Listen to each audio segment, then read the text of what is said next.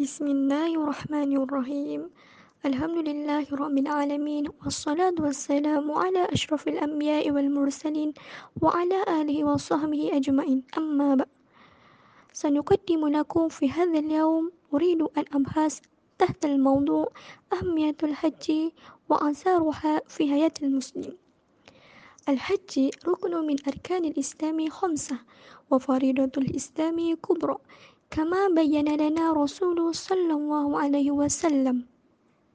بني الإسلام على خمس شهادة أن لا إله إلا الله وأن محمدا رسول الله وإقام الصلاة وإيتاء الزكاة وصوم رمضان والحج بيتي والحج أهمية الكبيرة وآثارها فعالة في حياة مسلم والمجتمع الإسلامي فيجب على كل مسلم أن يؤدي هذه العبادة أداء حسنا ومتقنا. ومن أثار الحج في حياة المسلم هو تقوية صلاة بين العبد وربه وتعبير وسيلة التقرب إلى الله. إن القلب الذي يدوم على طاعة الله وذكره يحيا لا يموت ولا يغفل. والصلاة متينة بالله تعالى تجعل الإنسان نشيطا ومساجعا في كل أماله. والجدير بالذكر هنا أن أثار الحج في حياة المسلم تشجع مسلمين على روح تأوين والمحبة بين أفراد المجتمع بغض النظر عن الاختلاف الأعراق والأجناس. ومن ثم تؤدي هذه العبادة إلى وحدة والأمن والاستقرار بين الشعب ماليزية.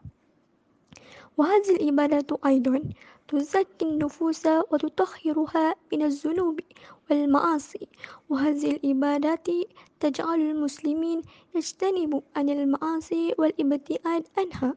ومن هلال هذه العبادة تحمو سيئة والسوائر ومن ناحية أخرى تدعو إلى التحلي بالأخلاق الكريمة محمودة.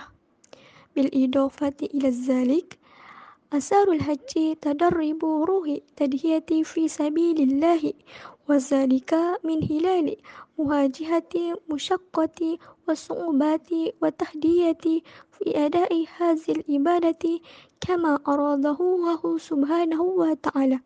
فيسمه مسلم قويا وصابرا ومثابرا في تنفيذ أوامر الدين والحياة.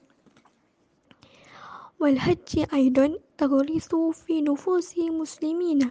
صفات المحمودة مثل الإخلاص والطاعة والصبر والخشوع والأمانة غير ذلك من أخلاق المحمودة. وذلك من ممارسة عبادة التي فرضه الله سبحانه وتعالى. خلاصة القول علينا أن نؤدي هذه العبادة أداء حسنا. لعلنا من الفائزين متكين ونفوز فوزا عظيما في الدارين الدنيا والآخرة. وبالله التوفيق والهداية والسلام عليكم ورحمة الله وبركاته.